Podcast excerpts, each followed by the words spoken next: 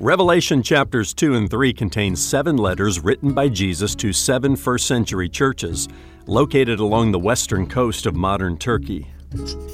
The angel of the Lord said to John, "Write what you see in a book and send it to the 7 churches, to Ephesus and to Smyrna and to Pergamum and to Thyatira and to Sardis and to Philadelphia and to Laodicea." Some churches received words of praise and commendation while Jesus sternly rebuked others. Still others received something akin to, "You're doing a good job, but..." The letters serve as a reminder that the church in every generation must understand her role in the world and in God's eternal plan through the lens of Bible prophecy. I'm Ron Jones. Something Good starts right now.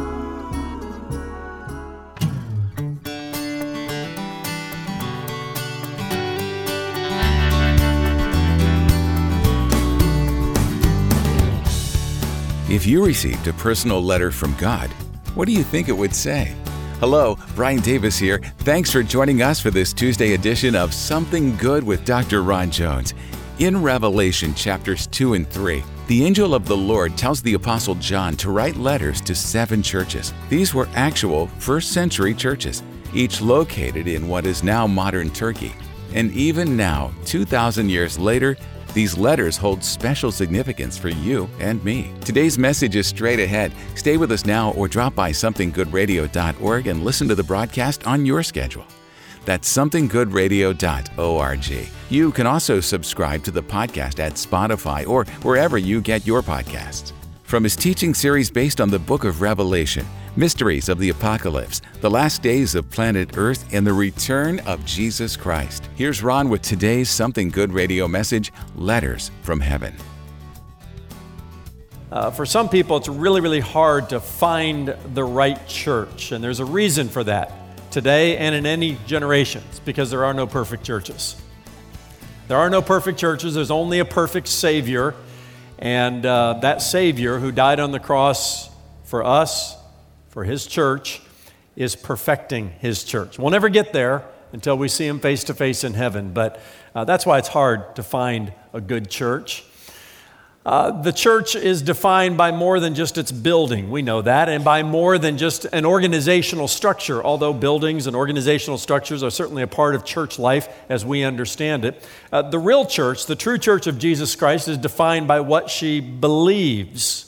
The true church is an organism, not an organization. It's the body of Christ. It's made up of those who have placed their faith and trust in the Lord Jesus Christ. We believe certain things about Jesus.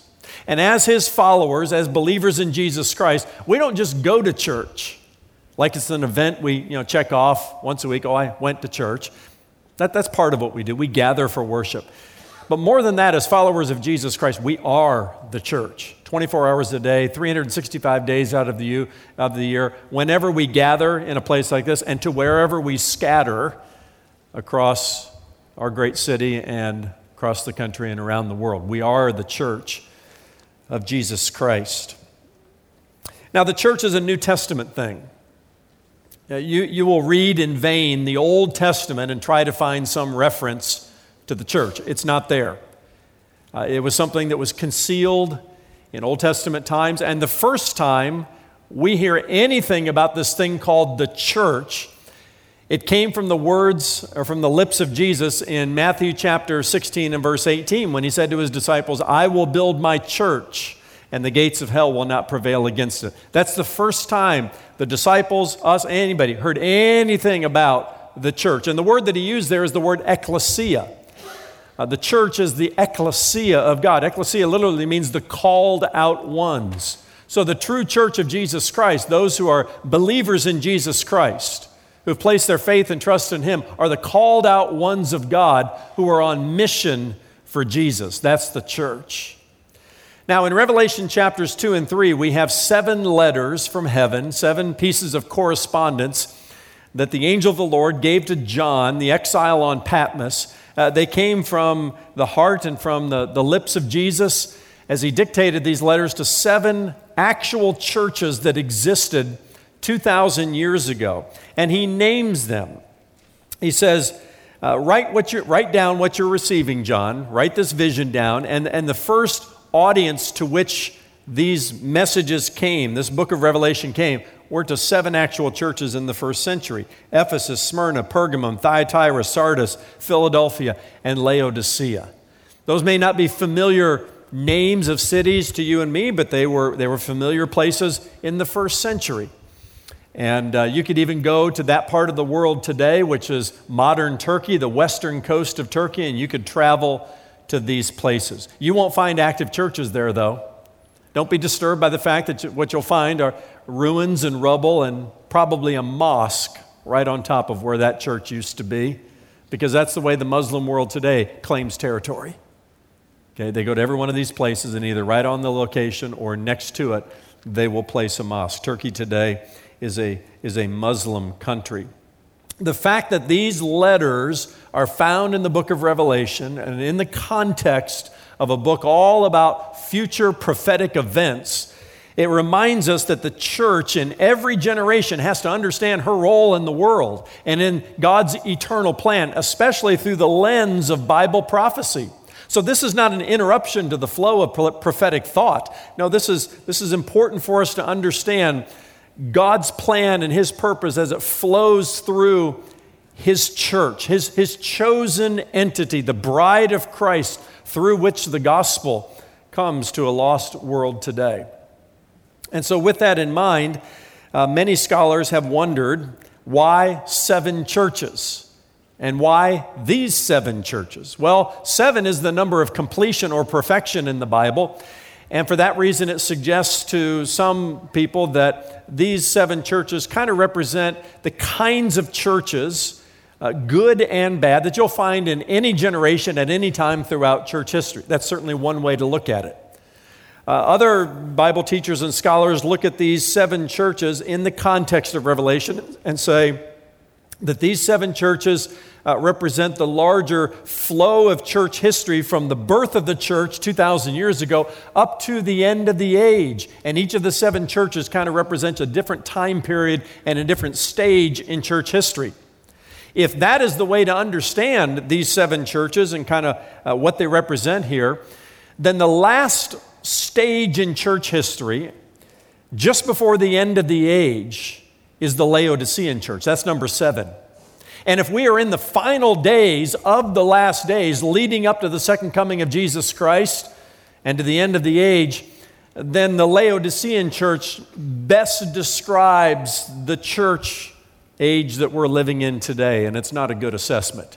Jesus said to the church of Laodicea 2,000 years ago, "You're neither hot nor cold. I wish that you were. I wish that you were either this or that toward me, but you are lukewarm," He says, "and I want to spit you out of my mouth."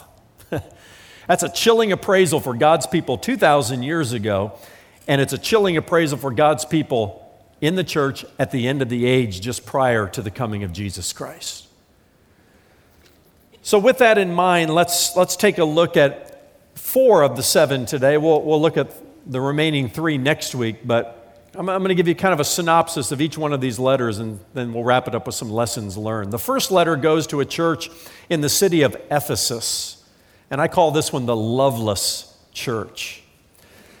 Jesus said in Revelation chapter 2, beginning in verse 2, "I know your works, your toil, and your patient endurance, and how you cannot bear with those who are evil, but have tested those who call themselves apostles and are not, and found them to be false. I know you are enduring patiently and bearing up for my name's sake, and you have not grown weary, but I have this against you, that you have abandoned the love you had at first." Before we get to the specifics of that, let me just tell you a little bit about this great church in a great city called Ephesus. You can travel there today, and the ruins at Ephesus are fabulous to see. If you're into archaeology and ancient ruins and studies like that, Ephesus was a prominent city back in its day. It was part of the Roman Empire, a Roman province, we might say. There were 250,000 people in the city of Ephesus 2,000 years ago. That was a large city for back then. And there were 3 roads that converged in the city, making it a great center of business and commerce, kind of like New York City today. Everybody traveled to Ephesus to do business and to go shopping, and it was just a great place for that. It was also a place that people went to attend sporting events. The Pan-Ionian Games, which were a precursor to the Olympic Games, were held in the city of Ephesus. And while you were there, if you were so inclined, you could also attend the Temple of Diana, where they worshiped the god of Artemis. The great temple of Diana, which historians tell us were 2 football fields in length, was one of the 7 wonders of the ancient world. And so Ephesus, for all of its business and commerce, was also a place of some of the most significant pagan worship that was going on in the world at that time. Ephesus was also a place where the citizens experienced freedom, because the Roman government allowed for the Ephesians to elect democratic leaders. And so they got a little bit of taste of freedom in a place like Ephesus. Well, Christianity came to Ephesus because of the work done by a church planter named Saul, who became the Apostle Paul, planted a lot of churches, gospel-believing churches throughout that part of the world, and he came to Ephesus. He spent more time in Ephesus than any other church that he planted. He was there for 3 years. Before he handed it off to a young protege named Timothy, who went on to be the pastor. When Saul or Paul brought the gospel to the city of Ephesus, it was not without controversy, because the gospel worked and many people were coming to faith in Jesus Christ. And because of that, business profits went down. You ask why? Well, one of the leading industries in Ephesus was the silversmith industry. And the silversmiths would craft by hand these little pagan idols, little Dianas, little gods of Artemis that you could use for, well, personal use and for home use. And they made a lot of money selling these little idols. Well, when people came to faith in Jesus Christ, they turned from idols to the true and living God, and business profits went down. You can read about this in Acts chapter 9, because one of the leaders in the silversmith industry was a guy named Demetrius, and he had enough of profits that were down. He gathered together all his other business leaders, and he says, we got to do something about this guy named Paul, because he's running us out of business, winning people to faith in Jesus Christ. And a riot ensued, and they ran Paul out of Ephesus, but not before the gospel took root.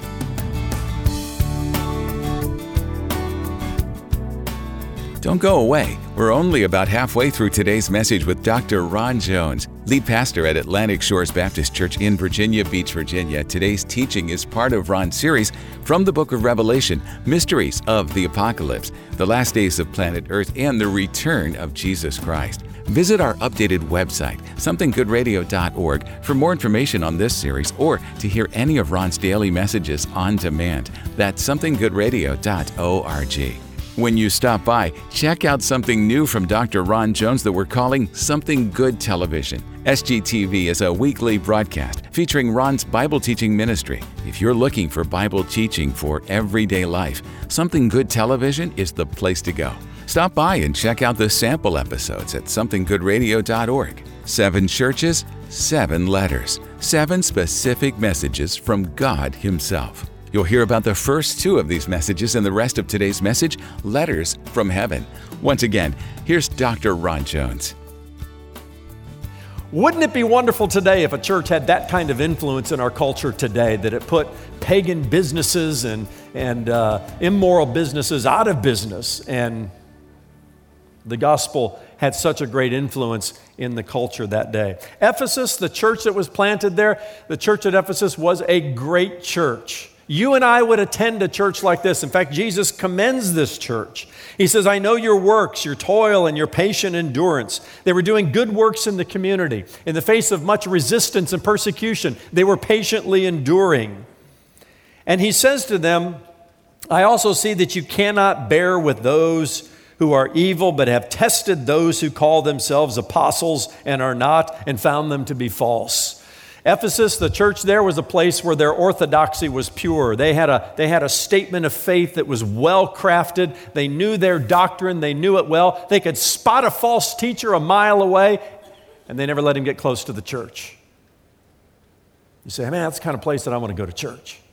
In a bustling city like that, a place that knows what they believe and why they believe it, they've dotted their theological I's, crossed their theological T's. But then in verse 4, the mood shifts around a pesky little preposition, but. You ever have somebody have a conversation with you? You're doing great things, but. And you know, here it comes. Here it comes. Jesus says, but I have this against you, that you have abandoned the love you had at first. You see, Ephesus is the church that fell out of love with God and with people. They forgot first things. Oh, their orthodoxy was pure. Their theology was pure, but it was cold and loveless. No, nobody wants to read your doctrinal statement if it's not delivered in love. And Jesus reminds them, guys, first things first. You got to love God and love people. This is the church that inspired the Righteous Brothers in the 1950s and 60s to write the song, You've Lost That Love and Feeling. Come on. There you go. You know the song. No, somebody in Ephesus wrote it, not the Righteous Brothers. You've abandoned the love you had at first. One scholar named Barclay says it may be that the church at Ephesus was so busy heresy hunting that it had lost the atmosphere of brotherly love. It may be that a hard, censorious, critical, fault-finding, stern self-righteousness had banished the spirit of love. You know, you can be so right in your doctrine that you chase people away. And there's a balance. I understand that. There's some churches that are all about love. You know, it's the oasis of love here. But they don't, you know, their doctrine is so wishy-washy. But the opposite, you know, is a place to run from too.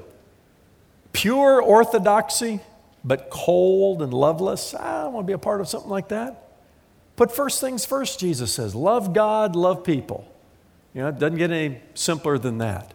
Love the Lord your God with all of your heart, soul, mind, and strength, Jesus says, was the first commandment, and love your neighbor as yourself. Ephesus forgot that.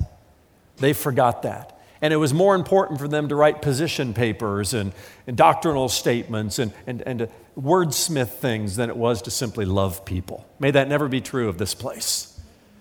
May we put first things first, to love God, love people, while we also make sure that we're rightly dividing the word of truth. So that's Ephesus, the loveless church. You'll never hear the Righteous Brothers again without thinking about Ephesus, will you? The next one went to a church in a city called Smyrna. I call Smyrna the persecuted church. And here's why. Revelation chapter 2 and verse 10, Jesus says, "Do not fear what you are about to suffer. Behold, the devil is about to throw some of you into prison, that you may be tested, and for 10 days you will have tribulation.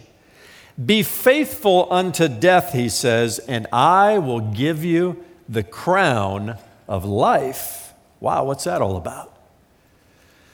Well, for centuries, really from the early days of the early church, followers of Jesus Christ have experienced persecution, have they not? The first martyr of the church we read about in the early chapters of the book of Acts, this was Stephen, who was stoned to death for giving witness to his faith in Jesus Christ. And yes, it is true that the blood of martyrs has stained the church all throughout church history. You can pick up a book called the Foxe's Book of Martyrs. It's a classic bestseller written during the 1500s, story after story after story of people who were killed for their faith in a variety of different ways, who stayed true to the gospel and didn't cave in to pressures to worship something other than the Lord Jesus Christ. One of the most famous martyrs, who also happened to be the bishop of Smyrna in the middle of the 2nd century, was a guy named Polycarp. You ever heard of Polycarp in some of your church history classes, perhaps? Well, Polycarp, by tradition, came to know Jesus Christ through the ministry of John the Apostle, who was the exile on Patmos. When John was still ministering, probably around Ephesus and other places, he led Polycarp to Christ and discipled Polycarp. And Polycarp later became the bishop of Smyrna.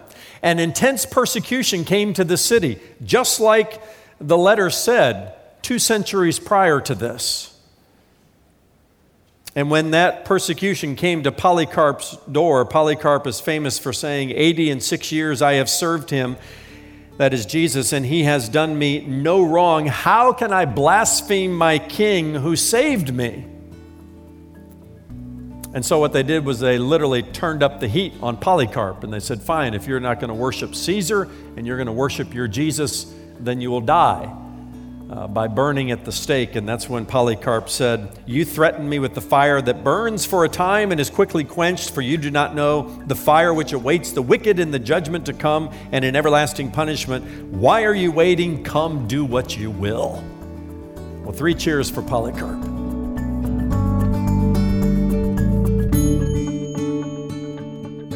Thanks for being here for today's Something Good radio message, Letters from Heaven. We'll pick it up right here tomorrow when Ron continues his teaching series, Mysteries of the Apocalypse, the Last Days of Planet Earth and the Return of Jesus Christ. Hello, friend. I'm Ron Jones of Something Good Radio. If you've been with us for a while, if you're a regular listener and God is using this broadcast in your life, I want to speak directly to you. When you first tuned in or streamed Something Good, did you know that other people paid to air that program? We call them our ministry partners. They have people just like you in mind when they donate monthly to Something Good, which is a 100% listener-supported ministry. Now that you're a regular listener, will you do the same? Will you help us share Something Good with someone else? We created the 828 Club for people who choose to partner with this ministry through prayer and monthly financial support. It's based on Romans 8:28, which in the message says, every detail in our lives of love for God is worked into something good. I'm asking you to prayerfully consider joining the 828 Club today by giving $28 or more per month to share something good with someone else. And when you do, we'll send you some resources to help you grow in your relationship with God. It's our way of saying thanks for your partnership in this gospel ministry. So please join the 828 Club today. Here's Brian with all the details. Partnership is essential in order for the body of Christ to fulfill the Great Commission. It always has been. Today, Ron wants to invite you to join him in sharing the gospel of Jesus Christ through the Something Good radio broadcast. When you partner with us, we'll start by sending you a copy of Ron's book, Mysteries of the Afterlife, exploring its amazing secrets.